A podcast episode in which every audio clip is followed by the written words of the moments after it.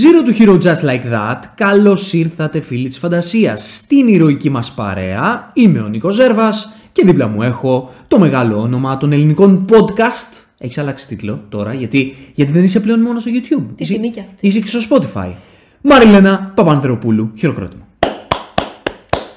Ευχαριστώ πολύ, εγώ είμαι αυτή. Γεια σε όλους και όλους, καλώς ήρθατε. Μόλις γυρίσαμε το σινεμά, είδαμε το ενδιαφέρον Black Adam που περιμέναμε εδώ και τόσους μήνες και θα μιλήσουμε για την ταινία χωρίς spoilers. Αυτό ακριβώς, super hero movie λοιπόν και ε, έχουμε συνηθίσει να τις βλέπουμε αυτές τις super hero movies σαν μεγάλα events που πηγαίνουμε α- λίγες φορές το χρόνο και τις παρακολουθούμε έτσι και χαιρόμαστε ιδιαίτερα από όταν φτάνει η ώρα που βγαίνουν οι super hero movies. Και κρατάμε την ημερομηνία επίσης. Ναι, νομίζω ότι αυτά ανήκουν στο παρελθόν, έχω την αίσθηση. Ναι, κοίτα, έχουμε πάθει μια ανοσία νομίζω, αρχικά επειδή υπάρχει τόσο περιεχόμενο πλέον στο ζάνερ αυτό. Ναι, ε, προσπαθούμε νομίζω όλοι, όλος ο κόσμος αυτή την εποχή των super hero movies, πλην όλων των υπολείπων ζητημάτων αυτής της εποχής για το είδος, ότι προσπαθούμε να βρούμε και λίγο τη σχέση μας με το είδος όλοι. Δεν ξέρω αν, αν ισχύει για όλους αυτό. Θέλω να πω ότι ήταν αλλιώς το παιδί μου εκ των πραγμάτων όταν έβγαιναν τρεις υπερηρωτικές ταινίες το χρόνο, πολύ διαφορετικά τις περίμενες, και είναι πολύ διαφορετικό τώρα που υπάρχουν και πόσες σειρές και πολλές ταινίες κάθε χρόνο. Ναι, αλλά σκέψου επίσης τι ήταν αυτές τι τρεις ταινίες που βλέπαμε το χρόνο. Τι ποιότητα είχαν, πόσο διαφορετικές ήταν. Θέλω να σου πω, ναι, δεν το συζητώ, αλλά θέλω να πω ότι ασχέτως αυτού, στο αν είναι καλές, κακές ταινίες ή μας αρέσουν, μας αρέσουν, Ναι. Αναφέρεσαι μόνο ποσοτικά. αναφέρομαι στο πόσο hype υπάρχει πλέον για τους super hero movies. Δηλαδή ότι για μια κοινή super hero movie, γιατί υπάρχουν και super hero movies που δεν είναι κοινές, τύπου No Way Home, Σωστά. τύπου Avengers, ό,τι μπορεί να είναι αυτό, Σωστά. Δεν ξέρω αν υπάρχει κάποια στιγμή Justice League ξανά. Θέλω να πω ότι για μια solo super hero movie που κάποτε ήταν big deal, Ήταν event. ήταν και αυτό event. Τώρα δεν ξέρω κατά πόσο είναι event. Δηλαδή, προσπαθούσα να δω, να ψυχολογήσω τον κόσμο πριν τη, την ταινία, πριν το release. Και καθ- αναρωτιόμουν, είναι ρε φίλε ταινία της DC μετά από αρκετό καιρό που βγάζεις όλο super hero movie DC. Μετά από το The Batman βασικά. Σωστά. Έβγαλε κάτι άλλο η DC. Όχι, δεν είχε Από βγάλει τότε, κάτι. όχι. Που σου ουσία και το The Batman δεν είναι του DCU ταινία. Ακριβώς, ακριβώς. Έτσι είναι ένα σε ένα δικό της μονοπάτι, λίγο σε μια ανεξάρτητο. δική τη Είναι γωνία, λίγο είναι ανεξάρτητο. Από το DCU, το ενωμένο σύμπαν, ας πούμε, της DC. Και έρχεται τώρα μια υπερηρωτική ταινία με τον Black Adam, έναν ήρωα που είναι δημοφιλής, δεν είναι άγνωστος. Ναι, εντάξει, δεν νομίζω ότι να σου πω την αλήθεια ότι οι περισσότεροι που θα πάνε να τη δουν είναι επειδή γνώριζαν τον ήρωα. Εγώ, για παράδειγμα, απλά ακουστά τον είχα.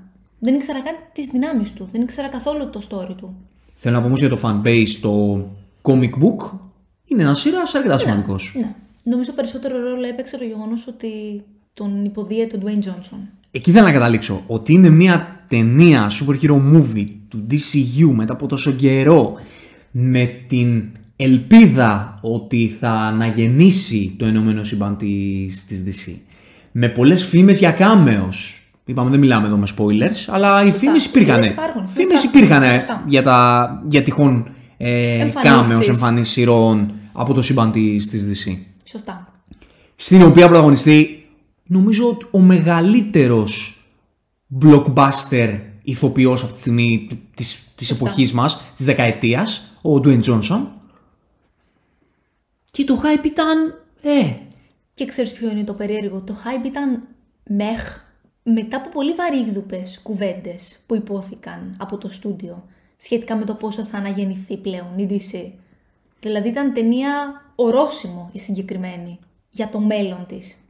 Ως τέτοια μας την πλάσαρε ο The Rock Dwayne Johnson. Ναι. Και να πούμε βέβαια ότι αν ένα πράγμα πέραν όλων των άλλων γνωρίζει πάρα πάρα πάρα πάρα πολύ καλά αυτός ο άνθρωπος και είναι το φυσικό του χάρισμα, είναι το πρόμο. Σωστά. Γιατί το λέω σαν φαν του wrestling, επειδή αυτή, αυτό είναι το σπίτι αυτού του ανθρώπου. Εκεί γαλουχήθηκε, εκεί πήρε τα πρώτα του, εκεί διαμόρφωσε την περσόνα του. Ο άνθρωπος ήταν μέτρ στο να προμοτάρει events.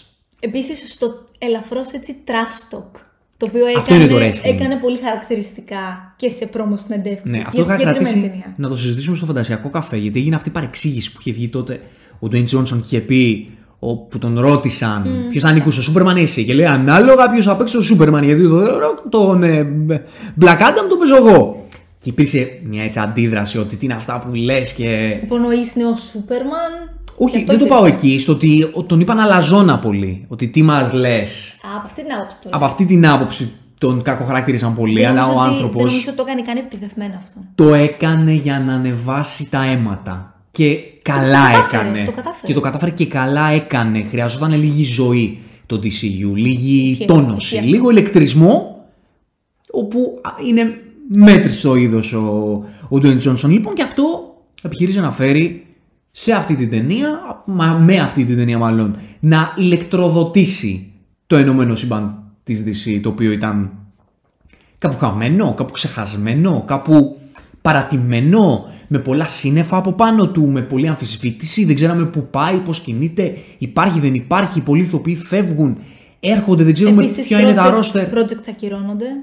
Projects ακυρώνονται πολύ σωστά ε, και δεν ξέρουμε ακριβώς και τι έρχεται. Δηλαδή, πλην από Σωστά, αυτό σωστά. και το The Flash, δεν, ξέρουμε, δεν ξέραμε ποιο είναι τη μελγενέστερη. Είναι ακριβώς. όλα στον αέρα για το μέλλον του DC. Παρόλο που έχουμε συνέχεια υποσχέσεις για το ότι έρχονται νέα και απίστευτα πράγματα, μόνο αρνητικά νέα παίρνουμε από εδώ και από εκεί είναι η αλήθεια.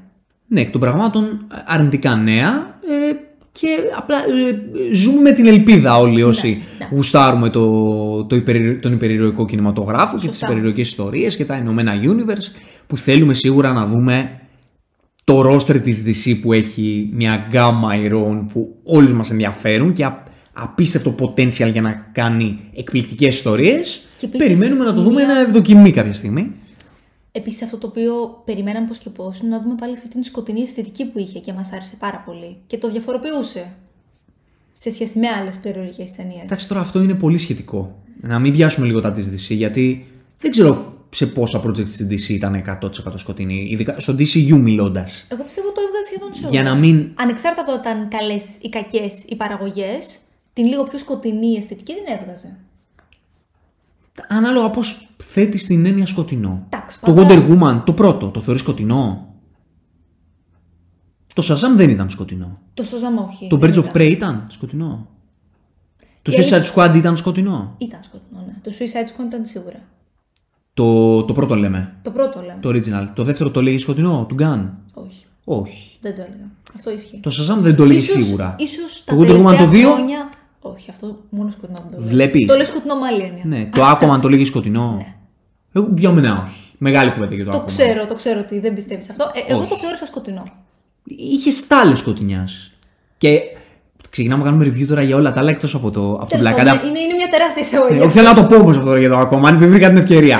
το Aquaman είχε πέντε στάλες σκοτεινιά σε όλη την ταινία και ήταν τα καλύτερα κομμάτια της ταινίας για μένα. Αυτά τα πέντε, οι πέντε στάλες. Ήταν, πολύ Γιατί ήταν, ο James Wan, αν μη τι άλλο, ξέρει να κάνει σκοτεινιά. Σκοτεινιά, Αλλά και σε όσοι αυτή, τη- βγήκε ήταν πολύ σε αυτή την πετυχημένη. ταινία όμως το Aquaman πήγε να κάνει και άλλα πράγματα εκτός σκοτεινιάς. Για να καταλήξουμε και στον Black Adam. Και το Black Adam αυτό κάνει.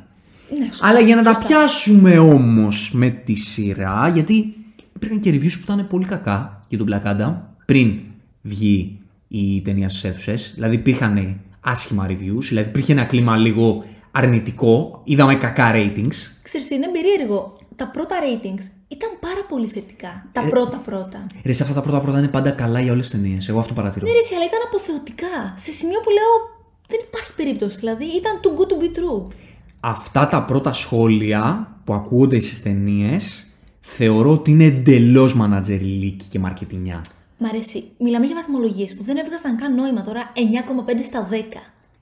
Δεν υπάρχει Είδες ταινία. Είδα, κάτι το τέτοιο. είδα, το Οκ. είδα.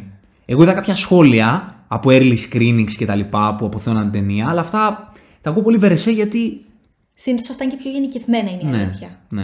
Τύπου Αλλά τα πρώτα. εντυπωσιακή παραγωγή, καλή αισθητική, ωραίες ερμηνείες. Ναι. Η αλήθεια είναι ότι αυτά είναι γενικευμένα, ναι. Τα πρώτα ratings όμως ήταν αρνητικά.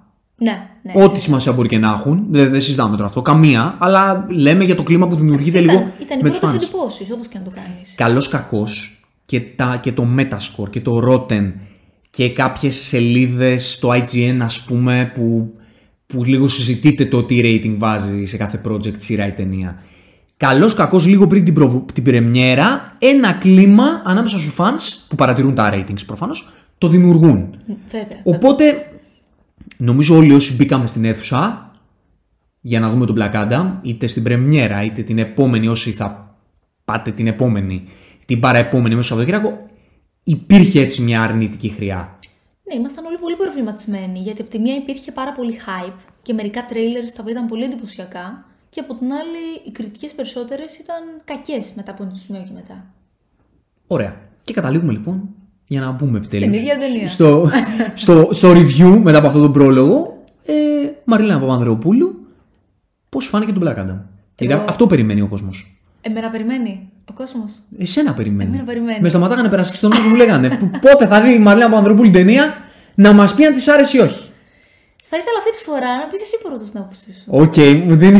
Ε, Εντέχνος. Είδες. Μου δίνεις τον μπαλάκι. Είδες. Ο εντέχνος. Λοιπόν, το μεγάλο πρόβλημα του Black Adam κατ' εμέ είναι το μεγάλο πρόβλημα του υπερηρωικού κινηματογράφου των ημερών μας. Είναι ότι μοιάζουν οι ταινίες όλες υπερβολικά μεταξύ τους, οι περισσότερες, α, όχι όλες, και δεν εννοώ στα χρώματά τους, γιατί θα γυρίσει κανείς και θα μου πει ε, ρε φίλε το Love and Thunder δεν μοιάζει με το Multiverse of Madness, δεν μοιάζει με το The Batman. Καλά το The Batman άστο, άστο στην, στην άκρη. Το The Batman. Το The Batman είναι ξέχωρα πολύ τη συζήτηση. Το, το The Batman ήταν όντως μια unique ταινία. Ε, ο, ναι, αυτά δεν μοιάζουν στη, στην απόχρωσή τους, μοιάζουν όμως στη δομή τους. Αυτό είναι το, το βασικό πρόβλημα. Και το Black Adam δυστυχώς ήταν μια ταινία που στα δικά μου τα μάτια ήταν τόσο basic στη δομή του και όχι απλά basic, κα- γιατί αυτή είναι η δεύτερη ανάγνωση του κατά πόσο δούλεψε αυτό το basic πράγμα.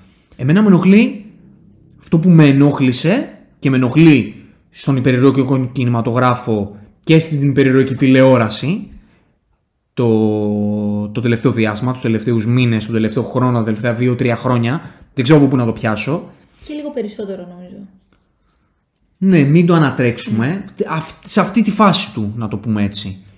Ότι έχουν μία πολύ κοινή δομή. Βλέπω, δεν ξέρω, αναρωτιέμαι, στο κατά πόσο δουλεύει αυτό, αναρωτιέμαι αν οι δημιουργοί δεν έχουν την ικανότητα να κάνουν κάτι πέρα από αυτό ή δεν έχουν τη διάθεση. Δεν ξέρω. Δεν έχω αποφασίσει ακόμα. δεν μπορώ να καταλάβω τι δεν πάει καλά. Το Black Adam είναι μια ταινία που στα δικά μου μάτια, γιατί εμείς σε αυτό το κανάλι, και θα το ξαναπώ και γίνομαι κουραστικός, αλλά πρέπει να το λέω, ότι λέμε απλά τη γνώμη μας. Δεν λέμε ότι η ταινία είναι έτσι, δεν βαφτίζουμε, δεν χαρακτηρίζουμε ταινίες, δεν τις βαφτίζουμε καλές, κακές ή οτιδήποτε. Λέμε τις βαθμολογούμε, απλά, επίσης. ούτε κυρίως δεν τις βαθμολογούμε, γιατί δεν πιστεύουμε σε αυτή την έννοια στην τέχνη, αλλά λέμε τη γνώμη μας. Και η γνώμη δική μου είναι ότι το Black Adam είναι τόσο βαθιά προβληματικό στη δομή του που δεν μπορώ να καταλάβω τι φταίει εν τέλει. Γιατί αυτά τα χαρακτηριστικά, αυτή την προβληματικότητα τη συναντώ με αντίστοιχο τρόπο σε άλλες ταινίες του είδους. Είναι, είναι αντίστοιχης προβληματικότητας ταινία στα δικά μου μάτια με το Morbius. Και αν με ρωτάτε, και το λέω ευθαρσός, είναι ακόμα πιο προβληματική από το Morbius. Και όταν λέω στη δομή του, τι εννοώ; Στα χαρτιά, έχω, το έχω πάρει αμπάριζα τώρα, μετά θα μιλήσεις και εσύ θα τα, θα τα πεις όλα. Πες τα, πες τα, Έκανες το όλα. λάθος να μου δώσεις, Βγάλε τα να μου όλα δώσεις από το τη χώρα. μπαλάκι. Έκανες το λάθος. λοιπόν, η ιστορία, ξέρουμε το θέμα ότι πραγματικά στα χαρτιά, όταν κάθισαν και συζήτησαν οι δημιουργοί τι ιστορία έχουμε να πούμε με τον Black Adam, υπήρχε μια ιστορία. Όντως υπήρχε. Δηλαδή, υπάρχουν θεματικές σε αυτή την ταινία. Πραγματικά πιστεύω ότι υπάρχουν.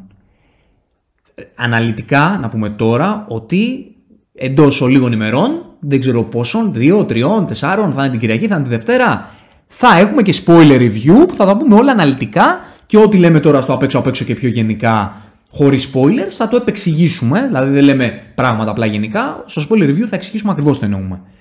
Και αυτά που λέω τώρα δηλαδή και τα λέω λίγο γενικά για απ' έξω απ' έξω, το κάνω για να μην κάνω spoiler, θα εξηγήσω όμως τι εννοώ, δεν τα λέω έτσι. Θα βγάζουν πολύ περισσότερο νόημα. Ναι, οκ, αλλά τώρα μιλάω σε ανθρώπους που δεν έχουν δει την ταινία και θέλουν να έχουν μια εικόνα ή σε ανθρώπους οι οποίοι έχουν δει την ταινία, απλά Θέλουν κάποια. θέλουν κάποια γνώμη Σωστά. χωρίς λεπτομέρειες. Θεωρώ λοιπόν ότι οι θεματικές υπήρχαν. Ο τρόπος που πήγαν να τις απεικονίσουν, ο τρόπος που πήγαν να τις ξετυλίξουν, είναι ανύπαρκτος. Είναι προβληματικός βαθιά, η πλοκή έχει τρομερά προβλήματα. Τρομερά προβλήματα. Δεν ξέρω για ποιο λόγο συμβαίνει αυτό. Δηλαδή, δεν νομίζω να, να υπάρχει κόσμος που δια... Ακόμα και αυτοί που πέρασαν καλά, γιατί υπάρχουν άνθρωποι που πέρασαν καλά. Δηλαδή, στο MDB, πριν ξεκινήσουμε την εκπομπή, είδαμε και είχε audience score 7,5 που είναι πολύ καλό score. Άρα υπήρχαν άνθρωποι που πέρασαν καλά. Θα πούμε και ποια θετικά στοιχεία έχει η ταινία, γιατί Ξέρεις τι, ενδεχομένως να, μπο- Όμως- να είναι διάκριτα. Διαφέρει το πέρασα καλά, τύπου ήταν φαν. Μια χαρά ήταν η βόλτα μου και διαφέρει το ήταν μια πραγματικά άρτια ταινία. Αυτό θέλω να πω. Ότι νομίζω ότι οι περισσότεροι θα συμφωνήσουν ότι υπάρχουν σοβαρά ζητήματα με την πλοκή. Ναι. Ότι υπάρχουν πολύ σοβαρά ζητήματα με τους ήρωες. Οι θεματικές που εκτιλήσονται, έτσι όπως εκτιλήσονται, βγαίνουν με πολύ προβληματικό τρόπο. Πολύ προβληματικό τρόπο. Η πλοκή έχει θέματα, δεν συνδέονται πράγματα μεταξύ τους καθόλου, δεν εξηγούνται. Υπάρχουν twists τα οποία δεν είναι twists. Δηλαδή, αν ξέρεις δύο πράγματα ή είσαι ελάχιστα παρατηρητικός, τα καταλαβαίνεις από την πρώτη στιγμή. Ότι προσπαθεί να σε κοροϊδέψει η ταινία με τρόπο που ρε φίλε λες, πώς πας να με κοροϊδέψεις με αυτόν τον τρόπο; Δεν γίνεται να με κοροϊδέψεις. Γιατί είναι, κάποια πράγματα φαίνονται.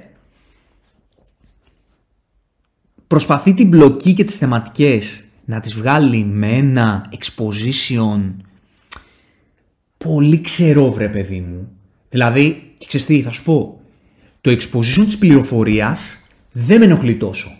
Το exposition δηλαδή το, το να σου πει ο ήρωας ότι να σου περιγράψει την ιστορία δηλαδή. Ότι Μία στο πα- αφήγηση στο παρελθόν. Μία αφήγηση στο παρελθόν. Που είναι ένα exposition αυτό. Ή να μιλήσει ο ένας τον άλλον ήρωα και να του πει Εγώ που είμαι από εκεί και έκανα αυτό και έκανα εκείνο. Αυτό το exposition της πληροφορίας δεν με πειράζει τόσο. Με λίγο ικανότητα στο σενάριο μπορεί να βγει και πολύ φυσικά. Με, με, με ελάχιστες εξυπνάδες. Πράγματι. Αυτό το οποίο για μένα είναι αβάσταχτο σε μια ταινία ή σε μια σειρά είναι το exposition της θεματικής. Να σου λέει ο ήρωας τη θεματική του να σου την περιγράφει. Ή να ψυχολογεί ο ένας ήρωας τον άλλον. Να του λέει είσαι έτσι, είσαι αυτό, αυτό και αυτό. Πράγματα τα οποία θα πρέπει με τις πράξεις να τα δώσει στο θεατή να τα καταλάβει για να δεν αισθανθεί. Ο τρόπος με τον οποίο να βγαίνουν να είναι απλά πάρτο. Να σου το πω. Γενικά η ταινία νομίζω ήταν μια καταγραφή γεγονότων. Ήταν αυτός, πήγε εκεί, έκανε αυτό. Και το παρελθόν αφήγηση. Ε, τότε εγώ που ήμουν εκεί έκανα αυτό, αυτό και αυτό. Παράθεση γεγονότων. Οι ήρωες δεν έχουν καμία ανάπτυξη. Καμία. Η ανάπτυξη του Black Adam μεταφέρεται μόνο με βάση την πληροφορία και όχι Θεωρείς ότι υπήρξε κυριολεκτική ανάπτυξη, γιατί δεν, δεν υπήρξε κάποια... Μιας δυο υπήρχε. Δεν, δεν υπήρχε μετάβαση. Όχι. Ήτανε- ναι, ναι, ήταν ναι. τέτοιο. 100% έχει δίκιο σε αυτό. Αυτό θέλω να σου Δηλαδή, πω. είναι αυτό που λέμε character building. Δεν έγινε το building. Όχι, δεν έγινε building. Είναι απίστευτο αυτό το Όχι, πράγμα. δεν έγινε building. Είναι, είναι τρομερό. Είναι σαν να βλέπεις δύο διαφορετικούς ήρωες. Ότι όλα ήταν realization. Internal. Εκεί που δηλαδή ίδιο. ίσως χρειαζόταν κάποια αφήγηση Δεν- για κα- να συνειδητοποιήσουμε εμείς την αλλαγή, δεν υπήρξε. Πρακτικά, δεν ξέρω αν είναι spoiler αυτό. Όχι, δεν θα μιλήσουμε για γεγονότα. Δεν ξέρω κατά πόσο άλλαξε ο ήρωας μέχρι το τέλος της ταινίας. Σε, σε λίγα πράγματα άλλαξε. Πρακτικά με το, έτσι όπως ξεκινάει με το έτσι όπως τελειώνει, πρωταγωνιστής μιλάμε τώρα, Black Adam, Ναι. παραμένει ίδιος. Ναι, σαν ιδιοσυγκρασία δεν είναι ότι αλλάζει. Απλά παίρνει μερικές αποφάσεις. Που του αλλάζουν την πορεία. Ναι, οι οποίες δεν συνάδουν με το χαρακτήρα του να τις πάρει. Και απλά τις παίρνει έτσι τα ξαφνικά. Ακόμα μεγαλύτερο πρόβλημα είναι ότι θεωρώ ότι ο ήρωα δεν έχει χαρακτήρα. Δεν έχει. Ναι. Δηλαδή, όταν ξε- Ναι, ξεκινάει έχει και τον παρουσιάζει, τον παρουσιάζει, δηλαδή αυτό είναι ο Black Adam, δεν έχει ένα τύπο. Δεν έχει έναν χαρακτήρα. Πλην της, του περιβλήματος του γενικού του είναι μπάντας. Είναι μπάντας. Αυτό. Σε- στο πολύ πολύ γενικό αφαιρετικό επίπεδο Είναι τόσο αφαιρετικό που δεν έχει καν ατάκες. Το παρατήρησες; Ε, Η μεγαλύτερη ατάκα του θα ήταν 5 δευτερόλεπτα. Αυτό- Δεν μιλάει, δεν έχει, δεν, δεν έχει γραμμές. Ο Dwayne Johnson δεν έχει γραμμές να πει. Δεν είχε πράγματα να απομνημονεύσει. Αυτό είναι το βασικό, ένα παρακλάδι του, του ζητήματος που περιγράφω, ότι ο, άμα πας και το αναπτύξεις τεχνικά, το ποιο είναι το πρόβλημα της ταινίας, επειδή ας πούμε τώρα είπα τα, το γενικό Τα πλαίσιο. βασικά, ναι, ναι, ναι. Το άμα πας στον πυρήνα του, το πρόβλημα το σοβαρό της ταινίας είναι ότι δεν έχει ατάκες. Δεν έχει σενάριο. Έχει μία στα χαρτιά ιστορία να υποθεί. Υπάρχει, όντως, η οποία μπερδεύεται και με αρκετά πράγματα μέσα που θα μπορούσε και να μην μπλέξει τόσο, να είναι κάτι λίγο πιο απλό. Μπήκανε ζητήματα διάφορα μεταξύ τους.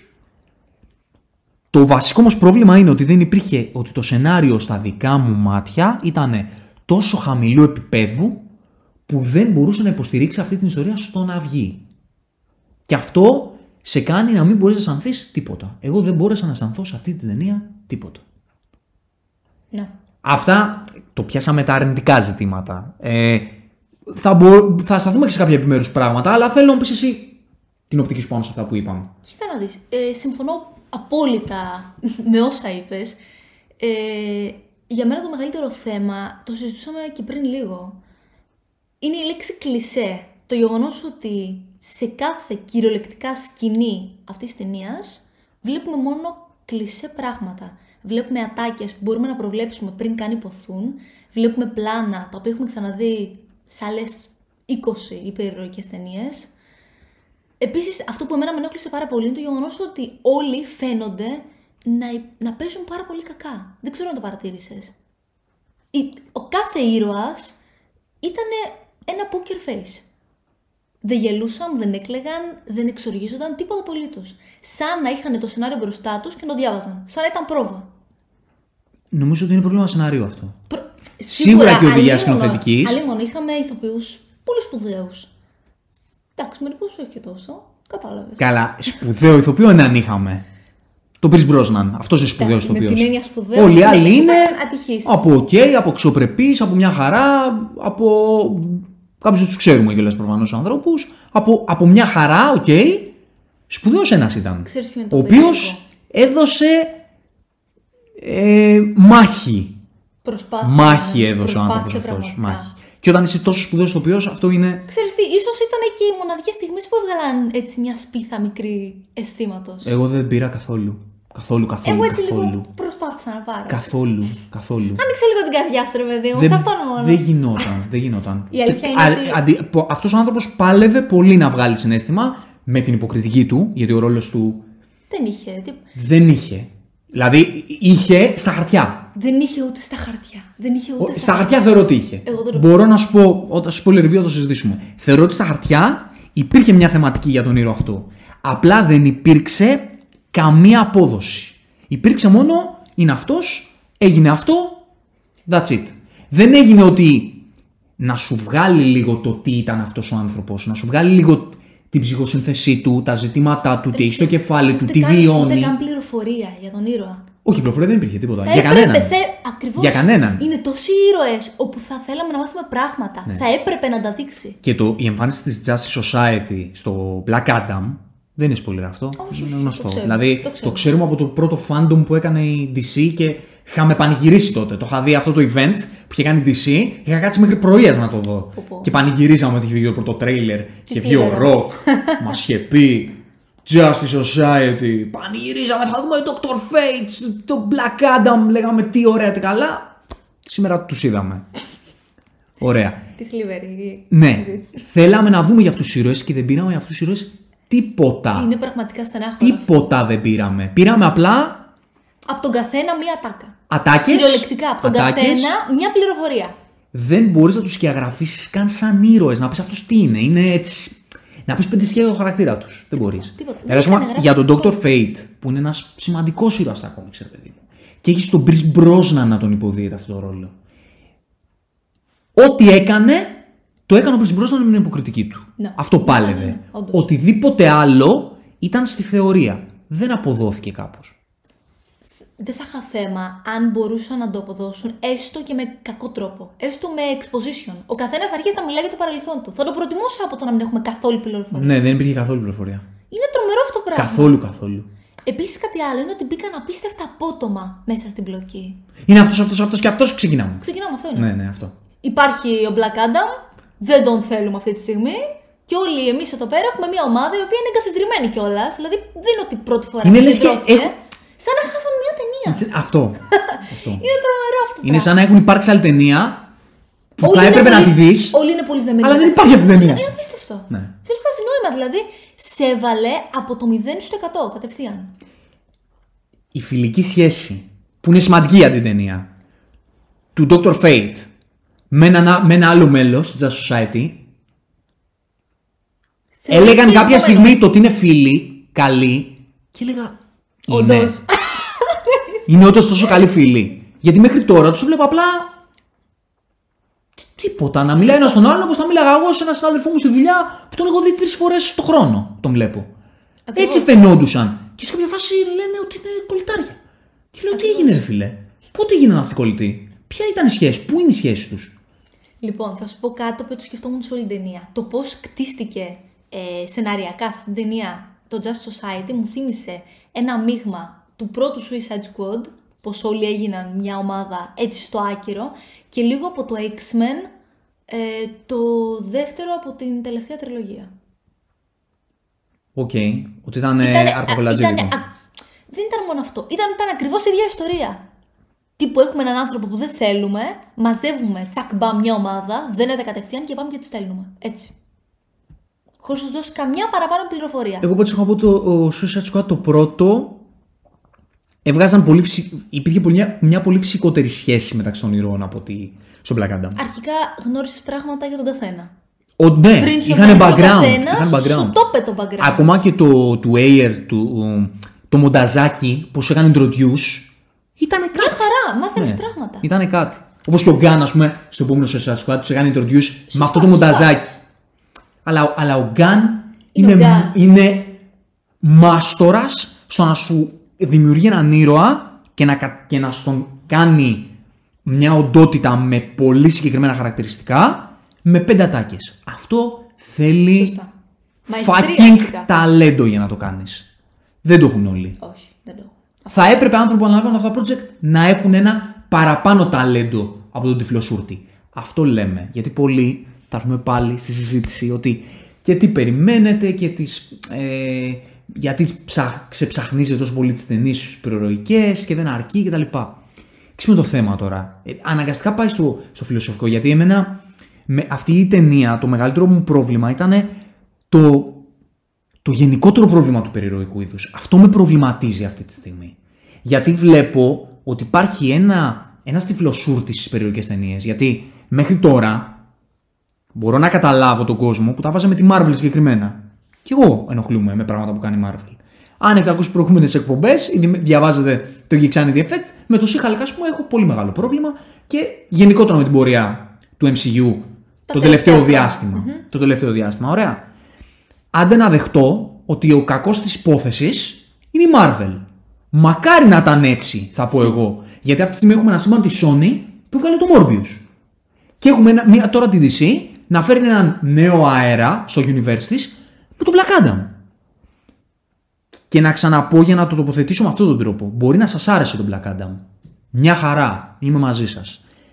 Δεν μπορούμε να μην παραδεχτούμε όμως, δεν νομίζω να διαφωνεί κάποιος, ότι το Black Adam είναι μια υπερηρωική ταινία απολύτως basic, με το πιο βασικό τρόπο τοποθετημένη, χωρίς να έχει ήρωες, χωρίς να έχει πράγματα να σου πει πέραν από το bam boom, να ο Ροκ εδώ, την μπάντα που είναι πώς δερνει κόσμο και πετάει και τέσσερις ατάκες χαβαλετζίδικες.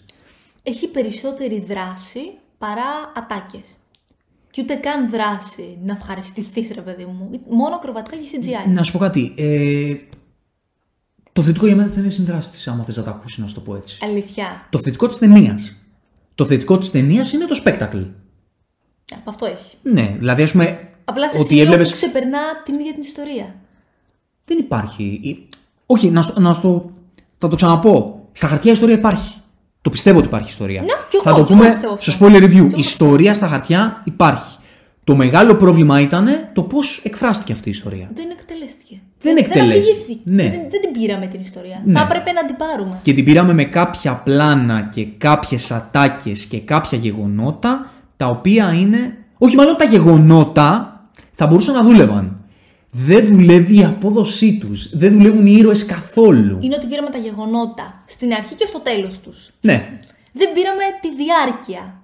ναι, δεν υπήρχε Δεν μετάβαση. υπήρξε μέση των γεγονότων. Και αυτό ισχύει σε όλα. Στη σχέση μεταξύ τους, στα plot twists, στην δράση. Δεν υπή- δεν υπήρξε μέση καθόλου. Ναι, ήταν απλά γεγονότα τα οποία γεγονότα θα έπρεπε στο μυαλό σου να σου.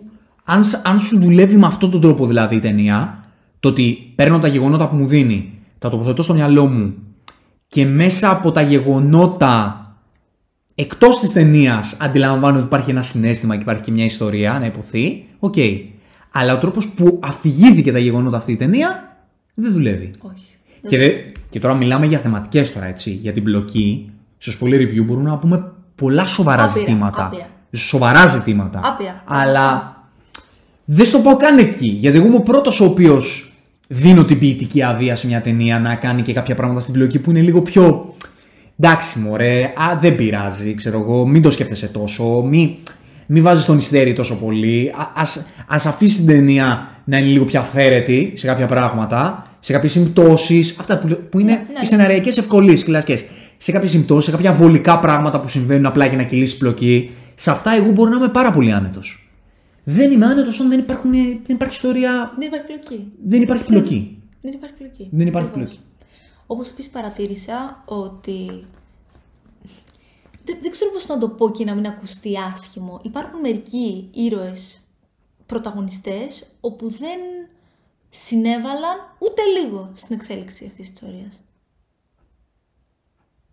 Δεν ξέρω ποιοι- Σκέφτομαι όχι. πέντε αυτή τη στιγμή. Δεν ξέρω, ποιοι- πέντε. δεν ξέρω ποιοι συνέβαλαν εν τέλει. Σου Δύο. λέω, σου λέω να, να έβαλαν το λιθαράκι. Τίποτα, τίποτα, απολύτως. Τρεις.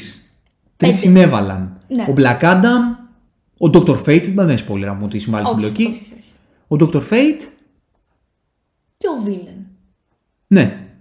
Αυ, αυτή, Και αυτός, αυτό ήταν. η. και η αρχαιολόγος, ας πούμε. Ναι, ναι. Και αυτή. εντάξει, οκ. Ισχύει. Ναι. Αυτό το ξεκίνησε κιόλας. Ναι, είναι πολλοί ακόμα Ναι. οι οποίοι δεν συμβάλλουν στην πλοκή καθόλου. Οι- α, οι- Όλοι οι υπόλοιποι. Απλά υπάρχουν. Αυτό είναι το θέμα. Οι υπόλοιποι Ναι, απλά απλά υπάρχουν. υπάρχουν. Ναι. Ε, θα πω πάντως ότι αυτό θέλω να σου πω ότι η δράση δεν είναι ότι καλύτερο έχουμε δει σε δράση.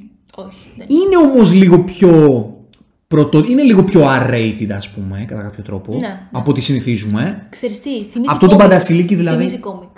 Εμένα μου θύμισε πολύ comic books. Ναι. Κοιτάξτε, υπάρχει αυτή η αλληλεπίδραση ηρώων με διαφορετικά abilities και το πώς παλεύουν μεταξύ τους, πώς κομπάρουν τις Ναι. δυνάμεις τους απέναντι σε κάποιον άλλο αντίπαλο. Σωστά. Σωστά. Το που είναι πάντα fun, fun to watch, ok. Ναι, βέβαια. βέβαια. Υπήρχαν οι δυνάμεις του Black Adam, για να πάμε και λίγο στα πιο κομικμπουκικά. Οι δυνάμεις του Black Adam ήταν fun, σου έβγαζε δύναμη, ρε παιδί μου. Ναι, ναι, δεν το συζητώ. Σου έβγαζε θύμιζε force. Πέτρα. Ναι. Ήταν OP, Ισχύει. Δηλαδή τον βλέπεις τώρα και λες. Του Από τέ- ποιον του- χάνει; Και του τέριαζε πολύ. Ταιριάζε πάρα πολύ ο ρόλος. οπτικά ο Dwayne Johnson με τη στολή αυτή απλά να κοιτάζει είναι αριστούργημα. Είναι πραγματικά, πραγματικά. είναι τέλειο. Η στολή είναι τέλεια. Υπέροχο Μ' αρέσει το cast. πάρα πολύ η Πολύ, πολύ στολή. Εμφανισιακά ο ήρωας αυτός είναι φανταστικός. Και ακόμα και στα CGI, όποτε τον έκαναν CGI, δεν μου χτύπαγε. Όχι. Ισχύει αυτό. Πιο πολύ εμένα μου χτύπαγαν οι δυνάμεις παρά ο ίδιος. Εμένα μ' άρε- δεν, δεν με χάλασαν τόσο πολύ στο Έχουμε CGI δει πολύ δυνάμεις. χειρότερα. Οκ. Ναι, δεν ήταν από τα, από τα Ναι. αρνητικά αρνητικά. Γι' αυτό σου λέω ότι η δράση, σαν δράση, ήταν οι στιγμές που ήταν οι action sequence εντελώς. Ήταν οι Ήταν στιγμές που, τεχνικά καλές. που, που χαιρόμουν δηλαδή με την ταινία. Δηλαδή πέρναγα καλά εκείνη τη στιγμή. Επίσης, Άμα θα- μείνεις δηλαδή σε αυτό, γιατί εκεί θέλω να καταλήξω. Ότι αν μείνεις στο ότι είδαμε πέντε σκηνέ δράση, πήραμε πέντε ατάκες και απλά υπήρχε μια υποτυπώδης πλοκή απλά για να περάσει το δίωρο, αν αυτά είναι τα κριτήριά μας, αν αυτό περιμένουμε να δούμε, ναι, αυτό η ταινία μπορεί Μια να το χαρά. κάνει. Ισχύει αυτό. Ισχύει αυτό. Πήρα μια ιστορία. Μια ιστορία την πήρα. Ε, πήρα πέντε σκηνές. Ε, αν αυτό είναι, τότε ναι, το έχει αυτό η ταινία. Δηλαδή, αν πάτε με το χαμηλότερο δυνατό κριτήριο να δείτε την ταινία, μια χαρά. Μια χαρά. Ναι, ρε, εσύ, αλλά δεν μπορεί να είναι αυτή η λογική σου πάντα. Αυτό είναι το όταν, ζήτημα. Όταν Ναι. μιλάς για ένα κορυφαίο στούντιο, για έναν γνωστό ήρωα, για ένα casting εντυπωσιακό, δεν γίνεται να είναι αυτά τα κριτήριά σου. Αυτό λέμε. Δεν θα έπρεπε ποτέ να είναι αυτά τα κριτήριά σου. Αυτό λέμε. Πόσο μάλλον όμως για μια τέτοια ταινία. Ενός τέτοιου budget. Ναι. Όλα παίζουν ρόλο. Βέβαια, μιας και αναφέραμε λίγο τις κοινές δράσεις, κάτι το οποίο το ανέφερα στα αρνητικά, αλλά έχει και τα θετικά του, είναι το γεγονός ότι συνήθως έχουμε συνηθίσει πολλές σκηνές δράσει να τις βλέπουμε στο τρέιλερ και μετά να πάμε στην ταινία και να βλέπουμε ότι η δράση που είχε ήταν μόνο αυτή. Αυτή που είδαμε στο τρέιλερ. Εδώ τουλάχιστον είχε παραπάνω να μας δείξει. Είχε παραπάνω Που σκηνές είναι δράσεις από το πάντα τρέιλερ. πολύ Ναι. ωραία έκπληξη Είχε, είχε, πλέον. είχε. Είχε. Να διακόψουμε όμως το review μας, τη συζήτησή μας μάλλον, για να σας θυμίσουμε ότι αν θέλετε να συνεχίσετε να ταξιδεύετε με την ηρωική μας παρέα, μπορείτε να μας κάνετε μία εγγραφή στο κανάλι μας στο YouTube, είτε ένα follow στο Spotify και αν θέλετε να μας δώσετε και λίγο ακόμα force, μπορείτε να κάνετε και ένα like στο βίντεο που βλέπετε στο YouTube, είτε να κα- να μας κάνετε και ένα rate στο Spotify.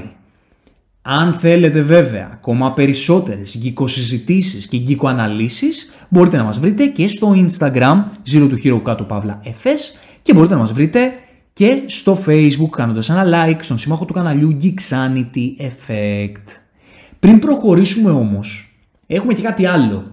Επειδή σε αυτό το κανάλι, εκτός από το να συζητάμε για ταινίες, για σειρές κτλ, κάνουμε και προτάσεις. Νέα προστίκη στο κανάλι. Βέβαια, προ- κάνουμε προτάσεις. Γιατί μόνο ε, το Αθηνόραμα να τα κάνει αυτά; Αναβαθμιζόμαστε. Και εμείς κάνουμε προτάσεις. και τι σας έχουμε; Σας έχουμε τρομερή παρτάρα αν είστε φίλοι της φαντασίας, που μάλλον είστε για να ακούτε αυτήν εδώ την εκπομπή, ε, ε, στα μέσα της τουλάχιστον, κάτι πρέπει να είστε λίγο, και θέλετε να, να γιορτάσετε το Halloween σαν ευσεβείς ε, Ευρωπαίοι. ε, ναι, Πάνε να το εορταστές παίξουν Αμερικανοί. του Halloween. Για, να σου πω κάτι, παρένθεση, θα το πω. Τι σημαίνει ρε, δεν, αν είχαμε Halloween στο χωριό μας; Άμα θέλω να γιορτάσω Halloween θα το γιορτάσω. Δεν πανάμε Έλληνας, Κινέζος, ε, ε, Άραβας ή οτιδήποτε. Άμα μου αρέσει το Halloween θα το γιορτάσω, βράδυ. Να το γιορτάσετε. Γιατί να μην δεν πάω δηλαδή εγώ να φορέσω τη φορεσιά μου την τρομακτική και να παρτάρω δηλαδή σε ένα πάρτι Halloween. Ενοχλώ κανέναν, ναι. Θα, θα ζητήσεις και candy, έτσι, θα πας... Trick or treat. Για trick or treat. Trick or treat. Θα πάω στους περαστικούς. Έτσι, μια χαρά. Φαντάσου, θα πάω στους περαστικούς, θα φορέσω τη φορεσιά μου, θα τους πω trick or treat. Σκέψου το λίγο. Αλλά ό,τι και, ο- όχι ό,τι και ό,τι Halloween party, γιατί αν ήταν για ένα του σωρού, ε, θα σας έλεγα στο μην πάτε, κάθεστε σπίτι. Μιλάμε για το απόλυτο Μι- Halloween party. Δεν παίζει να υπάρχει ανώτερο εν Αθήνες, Σίγουρα είναι το πιο πολύ συζητημένο εδώ και χρόνια. ναι, και υπερεπτυχημένο και θεματικό, και τι θεματικό, μία από τις horror fantasy ιστορίες πιο δημοφιλείς που είχαμε στην τηλεόραση και στον κινηματογράφο, τολμώ να πω. Τα τελευταία χρόνια, το Stranger Things. Έχουμε, δηλαδή, έχουμε λοιπόν το Super Strange Party, το οποίο θα γίνει στην αρχιτεκτονική στο Γκάζι το Σάββατο στις 29 του μήνα. Να πάτε να τους ψάξετε στο Instagram, στο Facebook, να δείτε λεπτομέρειες. 10 η ώρα ανοίγουν οι πόρτες και έχει τι διαγωνισμούς, τι όλοι με cosplay θα είναι, τι παιχνίδια, τι τραγούδια, Heavy metal από πίσω. από όλα. 80s Μετάλλικα. Vibes. Και Ό,τι θες. Ε, Πώς το λέει το τραγούδι που είχε γίνει χαμός στο Stranger Things την τελευταία σεζόν; Της, Θύμισε ε, το μου. της Kate Bush. Της Kate Bush. Το ακούσουμε και Running πώς. up that hill. Το Είχαμε- θυμηθήκα. είχαμε να τα ακούσουμε από τα Θα 80s. ακούσουμε, θα ακούσουμε και Σοφία Bush να γλεντήσουμε. Εμείς θα είμαστε πάντως εκεί. Μπορείτε να μας δείτε σε μια γωνιά. Θα, είμαστε, θα σχολιάζουμε για τον Black Adam. Θα, κάποιοι θα μας λένε τι είπες εκεί, τι είπες για τον Black Adam. Θα πίνουμε Θα λίγο δει- τη μοίρα μας μάλλον. Ναι, ναι, ναι. Για θα, τις συζητήσεις που Θα κάνουμε. είμαστε σε μια γωνιά και θα χορεύουμε, θα λυκνίζομαστε στους ρυθμούς της Kate Bush. Ελάτε να μας βρείτε, κάπου θα μας καταλάβετε, θα μας κόψετε. Σας περιμένουμε να έρθετε, νομίζω ότι είναι πραγματικά φανταστικό event. Από Ε, τα λίγα νομίζω που έχουν τόσο μεγάλη επιτυχία. ναι, και αν δηλαδή είσαι από αυτούς, γιατί εμείς το είχαμε συζητήσει και λέγαμε να υπάρχει ένα ωραίο Halloween party να πάμε. Επιτέλους βρήκαμε την τέλεια να, αφορμή. να, θα πάμε και θα πάμε και θα είμαστε εκεί. Οπότε ε, σας περιμένουμε εκεί να πάτε. Και για να γυρίσουμε λοιπόν στα του Black Adam, το πρόβλημά μου, το, το ιδεολογικό μου πρόβλημα με αυτή την ταινία είναι ότι είναι μια ταινία, για να το πω πολύ ουσιαστικά, α, σταμα- θεωρώ ουσιαστικά, σε αυτό που θέλω να πω, είναι ότι η DC σαν μια ταινία η οποία θα έκανε establish το Black Adam με έναν πολύ σημαντικό ήρωα για το μέλλον του universe της, όπου θα είναι και ο ήρωας θεωρητικά ο οποίος θα αρχίσει να μαζεύει το universe ώστε να, να συγκεντρώνεται και να το πάει σε μια νέα εποχή. Η ταινία αυτή η οποία έκανε αυτή τη δουλειά για το σύμπαν της DC είναι μια ταινία που αν μπορούσα να τη χαρακτηρίσω με μία λέξη θα τη χαρακτήριζα Marvel. Η συνταγή αυτής της ταινίας είναι η συνταγή της Marvel. Με αν εξαιρέσεις λίγο πιο hardcore σκηνές, Ισχύει. είναι Marvel. Υπήρχε χιούμορ. Κακό χιούμορ. Κακό χιούμορ. Να σου πω κάτι, υπήρχαν κάποιες συνέντευξει που γέλαγαν. Εγώ δεν γέλασα σε μια στιγμή με την ταινία. Και εντάξει ήταν αρκετές. Κακό χιούμορ. Δεν- Είναι απίστευτο αυτό το πράγμα. Δεν έχω ξαναδεί υπερηρωτική ταινία που να μην έχω γελάσει ούτε μία φορά. Είναι τρομερό. Εντάξει, ε, ξέρεις με το πρόβλημα με το χιούμορ αυτής της ταινίας; Ότι υπάρχουν συγκεκριμένες ατάκες οι οποίες είναι copy-paste. Ναι, έχεις Δεν είναι πρωτότυπες ατάκες. Είναι ατάκες copy-paste. Θα μπορούσα να ψάξω να βρω τις ταινίες που έχουν ακουστεί ακριβώς αυτές οι ίδιες ατάκες. Συμβαίνει αυτό στις κομμωδίες. Δηλαδή, άμα δεις κομμωδίες ακόμα και στην τηλεόραση, στη- στον κινηματογράφο, υπάρχουν κάποιες ατάκες που τις ακούς σε διαφορετικά projects, συγκεκριμένες. Τύπου jokes. Συνειδητοποίησε όμως. Αυτή η ταινία τα έχει όλα μαζεμένα. Ακριβώς. Ναι. Ακριβώς. Εδώ δεν μιλάμε για μια-δύο ατάκες. Ανά δύο-τρει ατάκες ακούγαμε μία ατάκα που την έχουμε ξανακούσει. Υπήρχαν ε, τουλάχιστον ανά 10 λεπτά, 5 με 10 λεπτά, μια αστεία ατάκα. Που δεν Ένα ταιριάζει joke. καθόλου στο υπόβαθρο επίσης. Ναι. Απλά random. Υπήρχε ήρωας ο οποίος υπήρχε σε αυτήν την ταινία μόνο για το comic relief. Συνταγή Marvel. Ναι, ναι, ναι. Σωστά. Σωστά. 100%. Όντως. Υπήρξε fan service και θα το αφήσω εκεί. Σωστά. Επίσης υπήρξε Είναι- ε, villain με origin story πιο προβλέψιμο παθαίνει. Πιο προβλέψιμο, πιο βασικό, χωρίς προσωπικότητα, χωρίς background. Χωρίς λόγο να είναι villain. Κάτι το οποίο το κάνει η Marvel. Ακριβώς. Και αυτός συνταγή Marvel είναι. Δηλαδή το, το να είσαι ένα βίλαν ο οποίος ε, είναι. εντάξει, Απλά η Marvel για μένα υπάρχει. Έχουν, έχει μία θεματική ο βίλαν της. Απλά δεν το ξετυλίγει ποτέ γιατί ασχολείται με όλα τα άλλα εκτός από το βίλαν. Γιατί τη νοιάζει πιο πολύ το universe building και να κάνει τα αστεία της και όλα τα άλλα. Και λίγο το να αναπτύξει τον βίλαν σαν ήρωα είναι κάτι που δεν το κάνει το MCU. Ναι, δεν είναι προτεραιότητα. Δεν το έκανε ποτέ. Για να είμαστε Ισχύει. ειλικρινείς. Όχι τώρα που έχουμε εμείς παράπονο. Δεν το έκανε ποτέ το MCU αυτό. Αλλά τουλάχιστον είχε κάτι ο Βίλαν. Στην προηγούμενη περίπτωση δεν είναι καν καλός ηθοποιός κατά με. Ναι, ναι, συμφωνώ. δηλαδή δε- είναι ούτε αυτό. Τουλάχιστον η- η- το MCU είχε τη σύνεση να πει ότι δεν έχω γράψιμο στο Βίλαν μου, αλλά θα προσλάβω την Kate Blanchett, τον Gert Russell, τον. ε, ποιον άλλον έχει φέρει, ε, μεγάλο όνομα για Βίλαν, πάρα πολλούς.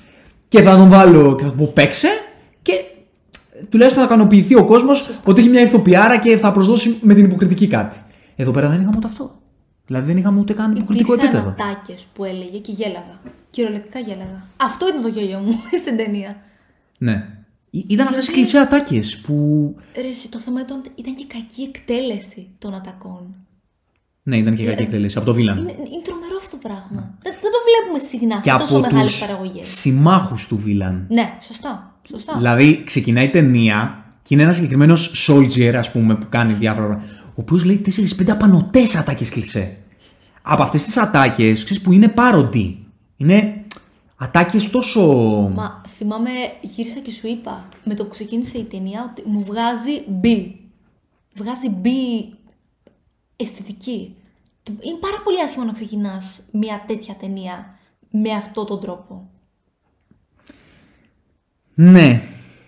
Νομίζω ότι αν είχε να δώσει κάτι, πάντως επιμένω ότι είναι οπτικά η ταινία. Σαν παραγωγή ήταν πολύ Οπτικά μπορείς και να πεις ότι είχε να δώσει.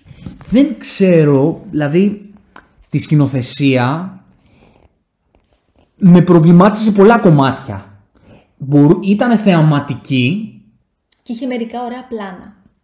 Ωραία και χρώματα. πολλά που δεν ήταν καθόλου ωραία. Ναι. Να πούμε ότι η σκηνοθέτης είναι ο Τζεόμ Κολετσέρα, είναι ο σκηνοθέτης του Orphan. Ε, έχει κάνει και δύο ταινίες με τον Liam Neeson. Δεν είναι κανένα μεγάλο όνομα σκηνοθετικό. Ε, Αυτό δεν έχει πάει να κάνει δουλειές, όμως δεν είναι άπειρος ο άνθρωπος. Να πούμε ότι το σενάριο είναι, ε, είναι και λίγο δύσκολο το όνομα του Άνταμ Στίκιελ και του Ρόρι Χέινς. Τους ματιάσαμε τους ανθρώπους. Ναι. Ε, ο Άνταμ Στίκιελ έχει κάνει το Rampage με τον ε, η ταινία του The Rock πρόσφατα σχετικά. Μία μετέρατα που είναι ο Rock και με κάτι Big Monsters και Ακούγεται πολύ rock movie. ναι, είναι, είναι, είναι κλασική rock Είναι movie. τελώς rock movie. Είναι κλασική rock movie. Και ο... Επίσης ο Τζον Κολέτ Σέρα, ο σκηνοθέτης της, της ταινίας, έχει σκηνοθετήσει και το Jungle Cruise. Που μου είπες ότι το έχεις δει και σ' Αλήθεια, άρεσε. Μου άρεσε πάρα πολύ. Της Disney. Πολύ γλυκιά ταινία, πολύ όμορφη. Ναι. Ναι. Δεν θέλω να, να κρίνω του, τους δημιουργούς ποτέ. Θεωρώ ότι δεν ε, είναι η θέση δική μας να κρίνουμε, να κρίνουμε τους δημιουργούς. Θεωρώ ότι εμένα μου έβγαζε... Μου έβγαζε αυτή η ταινία... Πάλι την διάλεξα από Marvel. Θα πω μια, τεν- ένα, μια, ένα δημιουργικό πλάνο το οποίο δεν είχε άποψη. Προσπαθούσε να γίνει εντυπωσιακό, το κατάφερνε εν μέρη σε κάποιες στιγμές. Προσπαθούσε να γίνει ε, όμορφο, Νοσταλγικό μάτι. επίσης. Νοσταλγικό. Νοσταλγικό. Υπήρχε- υπήρξαν πάρα πολλά πλάνα, αν παρατηρήσεις στο τέλος, όπου ήθελαν να, να σου βγάλουν συνέστημα από τα origin stories των ηρών. Να νιώσεις ντεζαβού δηλαδή από τα πρώτα 10 λεπτά περίπου της ταινίας. Οκ. Θα το αναλύσουμε περισσότερο αυτό. Ναι. Γενικά πάνω σε αυτό που λες, ε, εγώ θα πω ότι σκηνοθετικά υπήρχε πολύ έντονη διάθεση να... που αυτό φαινόταν ότι ήταν γραμμή DC, Warner δηλαδή, να, να σου βγάλει λίγο την αίσθηση του ενωμένου universe ότι κοίτα εδώ, Είμαστε οργανω- references, Είμαστε οργανωμένοι. Ό- όχι, ναι, δεν ξέρω α- αν ίσως η λέξη είναι οργανωμένη, ότι είμαστε εδώ. Ότι μαζευόμαστε. Δηλαδή references σε Batman, σε Superman, σε... Α, από αυτή την άποψη ναι. το λες. Σωστά, δηλαδή υπήρχαν σωστά, πλάνα, υπήρχαν πολλά σκηνές πλάνα. συγκεκριμένες και αναφορές σε ήρωες της DC για να σου Ναι. το βάλεις στο μάτι ότι δες αυτό είναι ένα, προ- ένα project του DCU. Έτσι, λίγο υποσυνείδητα να σου περάσει το γεγονός ότι. Ότι είμαστε εδώ, Έτσι, αυτό βλέπεις, και- είμαστε σε αυτό το universe. και We are bigger than that. Ναι. Shazam, ας πούμε, η ταινία του Shazam, που είχε πολλά references Σωστά. στους υπόλοιπους ήρωες, το κάνει και εδώ, Ναι. το Black Adam. Να πω ότι δεν μ' άρεσε και η μουσική. Εσύ το σκεφτόμουν και σκεφτόσουν, α. εγώ. Και ξέρεις τι, είχα ακούσει ένα-δυο αποσπάσματα και ήταν ωραία. Και εδώ δεν τα άκουσα. Καταρχάς, ε, εντάξει, αυτό είναι γούστο, έτσι, εντελώς γούστο. Δεν, δεν Καλά, είναι ό,τι μουσική. λέμε σχεδόν. Ο Lorne Balfe είναι ο, ο composer. Συνεργάζεται με σε διάφορα project τη- της Warner. Έχει κάνει και το Lego Batman. Α, μάλιστα. Δεν μ' άρεσε το θέμα, Ούτε αλλά δεν μ' άρεσε και κατά τη διάρκεια. Τα γνωστά τραγούδια ξέρεις που τι, έβαλαν. Μου έβγαζε; Μουσική τρέιλερ. Μουσική για διαφήμιση. Δεν μου μετέφερε την ένταση. Ήτανε... Είχε ένα αίσθημα, το σκορ, επιτιδευμένα έλα πάμε να ανέβουμε τώρα. Έλα τώρα αυτό που βλέπεις είναι σοβαρό. Από ό,τι φαίνεται ήταν αυτό γενικότερα το κρυφό μήνυμα της ταινίας. Ναι. Το να καταλάβεις ότι είναι κάτι big. Ναι. Προσπαθούσε η ταινία να είναι larger than life. Ναι. Δηλαδή ο, ο Ροκ αυτό προσπαθεί και υποκριτικά. Σωστά, Να είναι όντως. τόσο. Και να πω πα- κάτι πάνω σε αυτό. Ότι έχω και πρόβλημα που είναι σημαντικό. Σοβαρό τώρα αυτό και το θέτω προς το τέλος. Έχω πρόβλημα με το πώς στήθηκε ο Ιρασάν υποκριτικά, αλλά χωρίς να, χωρίς να θεωρώ ότι φταίει. Δεν ξέρω και ποιος φταίει. Αν φταίει ο Ντουίν Τζόνσον ή όχι. Μίλαγε ρομποτικά. Ναι, από την αρχή όντως. μέχρι το τέλος, το στήσιμο της, της περσόνας του προσπαθούσαν να τον κάνουν να μοιάζει τόσο μπάντας που τον έκαναν πολύ μονοκόμματο. Και, ξέρεις Και ποιο το είναι θεωρώ- Το, το προβληματικό, ότι σε παρελθοντικές σκηνές του που έδειχνε δεν ήταν. Που σημαίνει ότι έγινε μονοκόμματος ως ήρωας. Ναι. Αυτό το θεωρώ πολύ μεγάλο λάθος στα μάτια τα δικά μου. Και ξέρεις γιατί το θεωρώ λάθος; Γιατί έχεις έναν ηθοποιό, τον Dwayne Johnson, ο οποίος είναι ο άρχοντας του καρίσμα, δεν υπάρχει πιο καρίσμα από αυτόν τον τύπο, Αναμφίβολα. και τον βάζεις να υποκρίνεται ή τον βάζεις να φτιάχνει έναν ήρωα ο οποίος είναι ρομποτικός. πετάει τις ατάκες κοφτά. Ξέρεις τι, νομίζω το κάνουν επιτιδευμένα για να βγάλει λίγο έτσι god energy. Ότι και καλά είναι κάτι όντως ανώτερο. Δεν μου δούλεψε καθόλου και θεωρώ ότι είναι. Δεν μου άρεσε η λέξη λάθος. Είναι λάθος στα μάτια τα δικά μου γιατί. Ξαναλέω, έχεις έναν ηθοποιό ο οποίος θα μπορούσε να είναι. Electrified. Να. Δηλαδή να, να, να σου βγάζει και την τσαχπινιά, γιατί την έχει την τσαχπινιά. Για Άλλο ποιο αυτό, λόγο να τον είχε μερικά κάνει. ανέκδοτα ο ίδιος που θα μπορούσε να τα απογειώσει και δεν το έκανε. Ναι, γιατί. Υπήρ- υπήρξαν ατάκες, ήταν αστείες. Γιατί είχε το στήσιμο, γιατί ήταν χτισμένος αυτός ο ήρας στημένος ώστε να είναι. Ε, είμαι πάρα πολύ μπάντας και δεν. Και είμαι πολύ σκληρός. Είμαι τόσο σκληρός και μπάντας που δεν θέλω να αφιερώσω ούτε χαμόγελο για σας. Είμαι πολύ σκληρός και δεν χαμογελάω. Και Μα δεν... είναι τρομερό αυτό. Υπήρχαν ανέκδοτα που αν τα έλεγε όντως με σωστή απόδοση θα ήταν αστεία. Αυτά θα ήταν τα αστεία. Θα προτιμούσα να, να έβλεπα κάτι, όχι ακριβώς, αλλά κάτι προς το Σαζάμ του Ζάκαρη Λεβί, ας πούμε, που είναι πολύ καβλάντας, σαν Σαζάμ. Ναι, εντάξει, είναι πιο κομική ταινία. Δεν θα μπορούσε να γίνει ακριβώς. Θες να μου πεις ότι δεν ήταν κωμικό το Black Adam; Όχι με αυτή την ταινία. Ήταν... Ήταν πολύ κωμικό το Black Adam, Όχι, Μαριλένα. δεν το πιστεύω αυτό. Ε, καλά. Δεν το πιστεύω αυτό. Είχε 500 αστεία. 500, κάθε 5 λεπτά αστείο είχε. Δε- δεν έχει να κάνει. Αν- η τοποθέτηση αν- της ταινίας δεν ήταν κομική. Αν θεωρούμε ότι δεν ήταν κωμική, τότε το 95% των ταινιών της Marvel δεν είναι κωμικό. Απλά έχουν αστεία. Δεν το πιστεύω αυτό, όχι. Δεν Εντάξει, ήταν τόσο. Θεωρώ καλά. ότι έχει τόσα αστεία. Έχει πολλά αστεία, αλλά δεν Έχει ήταν κομική. ήρωα που υπάρχει σε αυτή την ταινία, ένας ήρωας που είναι μόνο για το comic relief, ο οποίος εμφανίζεται σε 6-7 σκηνές. Σε όλες κάνει αστεία, γιατί είναι Ναι, comic relief ανα- ανά ο 5-10 ήρωας. λεπτά εμφανίζεται. Ανα, α, τουλάχιστον ανά 10 στις 2 ώρες, τουλάχιστον εμφανίζεται. Όπως σε μόνο ένα comic relief. Πώς δεν είναι κομική ταινία. Ο ίδιος ο ήρωας κάνει τουλάχιστον, ο πρωταγωνιστής, ο Black Adam, κάνει τουλάχιστον 4-5 αστεία. Δεν είναι δηλαδή ο, ότι το κάνουν οι άλλοι και του αφήνουμε το χώρο να είναι μόνο μπάντας. Δεν έχει Κάνει να, αστεία. Δεν έχει να ο κάνει ίδιος. μόνο με τις ατάκες εσύ. Έχει να κάνει γενικότερα με την αισθητική της ταινίας. Δεν έβγαζε κομική αισθητική. Εντάξει, κομική αισθητική μπορεί να μην έβγαζε, αλλά είχε 5 εκατομμύρια αστεία. Είχε, ό,τι είχε αστεία. Πολλά είχε. είχε. Αλλά δεν, για μένα δεν ήταν στο ίδιο genre με το Shazam. Όχι, ρε παιδί μου, δεν ήταν στο ίδιο ζάμερ με το Shazam. OK. Θέλω να πω όμως ότι θα προτιμούσα, για να πάμε πάλι εκεί, ότι θα προτιμούσα να τον έβλεπα πιο αλέγκρο, το Ναι, οποίο του μπορεί να το συμφωνώ. υποστηρίξει 100% ο Dwayne Συμφωνώ. Johnson. Με όριο βέβαια. Δεν λέω να είναι όπως είναι ο Shazam του Zachary Levi που είναι παιδάκι επί της ουσίας. Είναι παιδί. Σωστά. Ο ήρωας αυτός. Μα όχι, πα- θα το κάνει και με το δικό του τρόπο ούτως ή άλλως. Να το κάνει με τον δικό του τρόπο και θεωρώ ότι θα ήταν πολύ καλύτερο σαν αποτέλεσμα. Εμένα θα μου άρεσε περισσότερο τουλάχιστον. Αυτό το πράγμα, το ορθό κοφτό, αλλά κάνω και αστεία ταυτόχρονα, δεν μου δουλεύει. Όχι. Δεν, δεν τον κατάλαβα σαν ήρωα.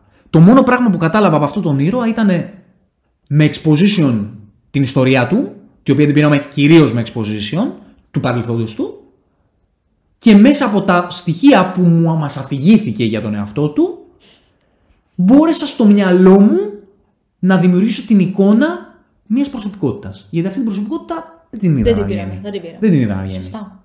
Σωστά. Γενικότερα η εμφάνισή του σαν παρουσία σε όλη την ταινία ήταν αυτή που είδαμε στο τρέιλερ. Δηλαδή αυτές οι έτσι λίγο πιο μπάντας ατάκες που είπε στο τρέιλερ, λίγο πολύ αυτό είναι όλη η ταινία, απλά άλλες 10 ατάκες συνολικά. Ναι, είναι ο- αυτό ακριβώς που είπες. Είναι σαν ένα τεράστιο τρέιλερ όλη η ταινία. Ξέρεις τι, αν μου έλεγε κάποιος ότι θέλω να, να ανακαλύψω τον, τον Black Adam του Dwayne Johnson, θα του έλεγα δες το τρέιλερ και απλά θα σου περιγράψω εγώ την ιστορία του, την οποία την πήραμε σαν πληροφορία και αυτός είναι ο ήρωας Αυτό σου. ήταν. Αυτό ήταν. Δεν μπορεί να πάρει κάτι περισσότερο. Αν σου πω εγώ, όχι να το δεις από την ταινία, δεν χρειάζεται να το δεις από την ταινία. Την πληροφορία σου λέει εξάλλου η ταινία. Δεν σου περνάει συνέστημα. Σου λέει την ιστορία. Μπορώ εγώ να σου περιγράψω την ιστορία, να δεις και τις πέντε ατάκες του από το τρέιλερ, βάλες, βάλες στο μυαλό σου και άλλες πέντε. Και δύο-τρία αποτυχημένα ανέκδοτα. Ναι, και, είσαι αυτός, τζες. και αυτός είναι ο Black Τέλος. Adam του Dwayne Johnson. Δεν είναι κάτι άλλο. Τελείωσε. Δεν είναι κάτι Σωστά. άλλο, το έχεις. Σωστά. Τώρα, αν κάποιοι από εσάς με την ιστορία σαν ιστορία και με το πώς πέρασε πήρατε συνέστημα, σας ζηλεύω.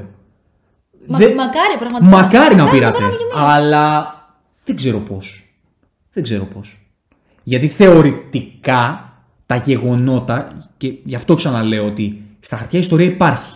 Τα γεγονότα σαν γεγονότα λένε μια ιστορία, διαμορφώνουν έναν ήρωα. Το πώς αποδόθηκε, και επειδή τώρα με τον τρόπο που το λέω Δεν είμαι επεξηγηματικός, αλλά δεν μπορώ να κάνω spoilers. Αυτό είναι το θέμα. Τώρα σκέφτομαι πράγματα που θέλω να πω Ναι. και δεν μπορούμε Γιατί να, α- να ρε παιδί τα μου, γι' λύσουμε αυτό είναι περαιτέρω. το ζήτημα του στον spoiler review. Λέμε κάποια πράγματα, λέμε κάποιες απόψεις που δεν είναι τεκμηριωμένες, αλλά μπορούμε να τις εκμηριώσουμε επειδή. Σωστά, ναι. σωστά. Γι' αυτό όσοι έχετε απορίες, να δείτε και το spoiler review μας για να καταλάβετε πώς θέτουμε Ακριβώς τι εννοούμε. και τι εννοούμε.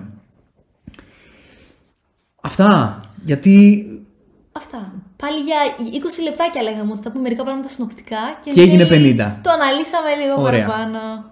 πες μου πώς κλείνεις με, τη, με την Λίγο ταινία; απογοητευμένη θα έλεγα. Είσαι απογοητευμένη. Δεν περίμενα. Εντάξει, δεν είχα τρομερό hype επειδή ήδη είχαμε διαβάσει αρκετά πράγματα, αλλά δεν περίμενα και αυτό. Ήπισα για κάτι καλύτερο. Ωραία. Πρα- πραγματικά είναι μια μεγάλη απογοήτευση γιατί υποθέτω ότι θα, θα ξεκινούσε κάτι πολύ big για την DC και δεν είναι πολύ καλό το πρώτο δείγμα. Ναι. Απλά αυτό που- το μόνο που θα πω εδώ είναι ότι επειδή διακρίνω μια συνταγή Marvel, θα σου πω ότι το ότι θα επακολουθήσει μπορεί να μην έχει καμία απολύτω σχέση με την ταινία. Δηλαδή θέλω να πω ότι η ταινία μπορεί να είναι αυτό που είναι, αλλά το τι θα γίνει μετά είναι άσχετο. Να. Να. Ναι. Δηλαδή μετά Ξέρω αν όντως αυτό μπορεί είναι να... καλύτερο βέβαια που λες τώρα. Δεν είναι πολύ αισιόδοξο. Όχι, Το να μην έχει ίσως- καμία συνοχή. Δεν λέω σαν η συνοχή σαν ιστορία, αλλά λέω ότι Σκηνοθετικά. Ναι, μπο, άλλο πράγμα τελείω, ρε παιδί μου. Άλλο πράγμα. Άλλο πράγμα. Ω στη δομή, στη δομή δεν ξέρω γιατί στη δομή είναι όλα ίδια. Άλλο πράγμα με την έννοια ότι μετά μπορεί. Τι να πω τώρα, δε- δε- είναι spoiler αυτά που θα έλεγα τώρα αυτό, γι' αυτό κολλείομαι. Γιατί η εικόνα που έχουμε για το τι θα γίνει μετά και με βάση την ταινία, να δείτε την post credit scene. Μην Αυτό. παρεκτρέπεσαι από, από hype και από αυτά. Μιλάμε τώρα για καθαρά τεχνικά κομμάτια. Ναι. Αυτά δεν φτιάχνονται. το origin του ήρωα στα μάτια τα δικά μου δεν μπορεί να φτιαχτεί πλέον. όχι. Και δεν ξέρω και τι ιστορία μπορεί να πει πλέον αυτός ο ήρωας. Δηλαδή, ό,τι- ο- σε ό,τι project και να μπει, Τι παραπάνω έχει να δεν δώσει. ξέρω τι ιστορία, τι, ποια είναι η ιστορία του, δεν ξέρω πλέον. Δεν ξέρω ποια είναι η ιστορία του. Δηλαδή, γιατί αυτό που πήραμε σε αυτήν την ταινία, ξαναλέω, είναι ένα background. Γιατί η εξέλιξη ουσιαστική δεν υπήρξε. Δεν ξέρω αν υπάρξει κάποια ιστορία να μας πει μετά. Αυτό που θα πω είναι ότι αν όμως υπάρξει όραμα και βγει αυτή η ιστορία και υπάρξουν υπερηρωτικές ταινίες, γιατί εγώ έτσι θα το κλείσω, ότι το μεγαλύτερο μου πρόβλημα είναι που βλέπω ίδιο μοτίβο. Δεν μπορώ να διανοηθώ, ας πούμε, ότι η Sony με το Morbius έκανε αυτό που έκανε, ασχέτως πώς σου άρεσε και πώς δεν άρεσε. Γιατί εμένα, εμείς είμαστε δύο άνθρωποι που το Morbius δεν μας χάλασε χάλασε. τόσο. Σωστό, σωστό. Ναι.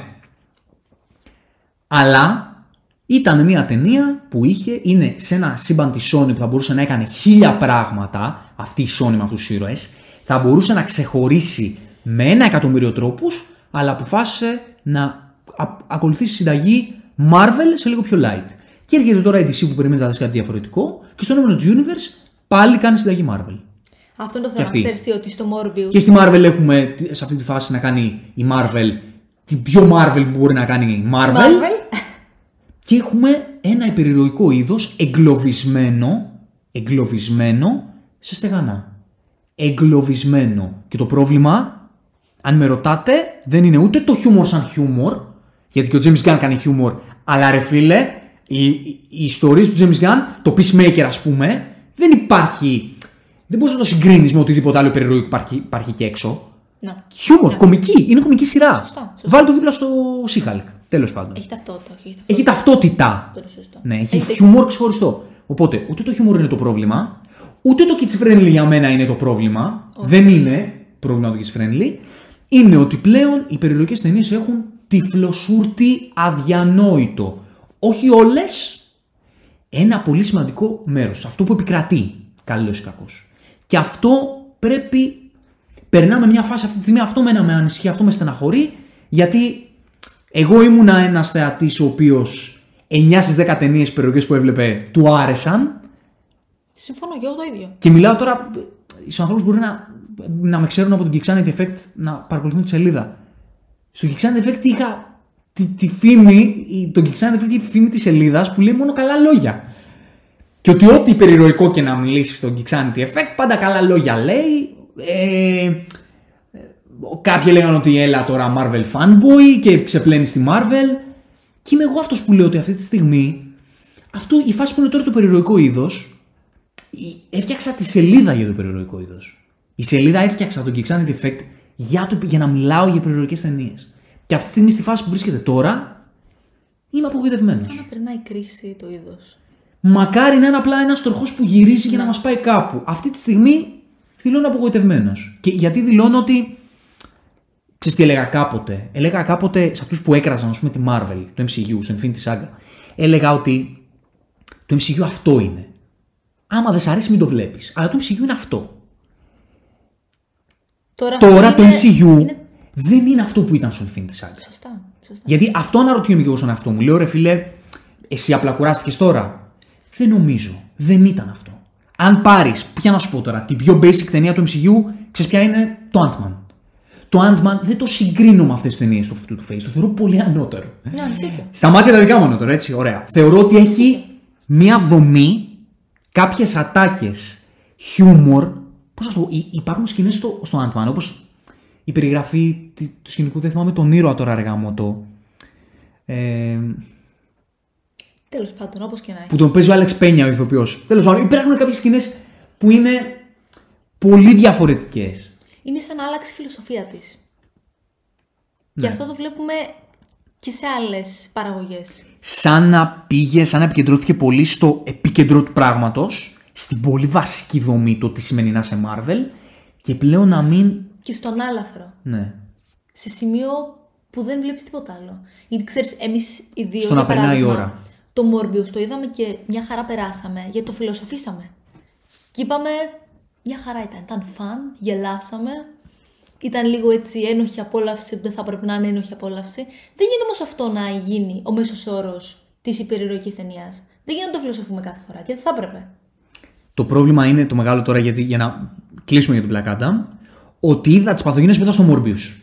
Απλά οι, οι διαφορές τους είναι ότι το Morbius είχε τον Jared Leto σε ένα πολύ περίεργο, με ένα πολύ περίεργο ήρωα, αντιδημοφιλή, και το Black Adam είχε τον Dwayne Johnson να κάνει Black Adam, είχε πολύ action, είχε φαντασμαγορικό action, είχε, θα το πω τώρα μετά από μια ώρα εκπομπής, είχε κάποιες ωραίες στιγμές, αυτό είχε η ταινία. Είχε 5, 6, 7 στιγμές, όχι σκηνές, στιγμές που ήταν όντως ωραίες.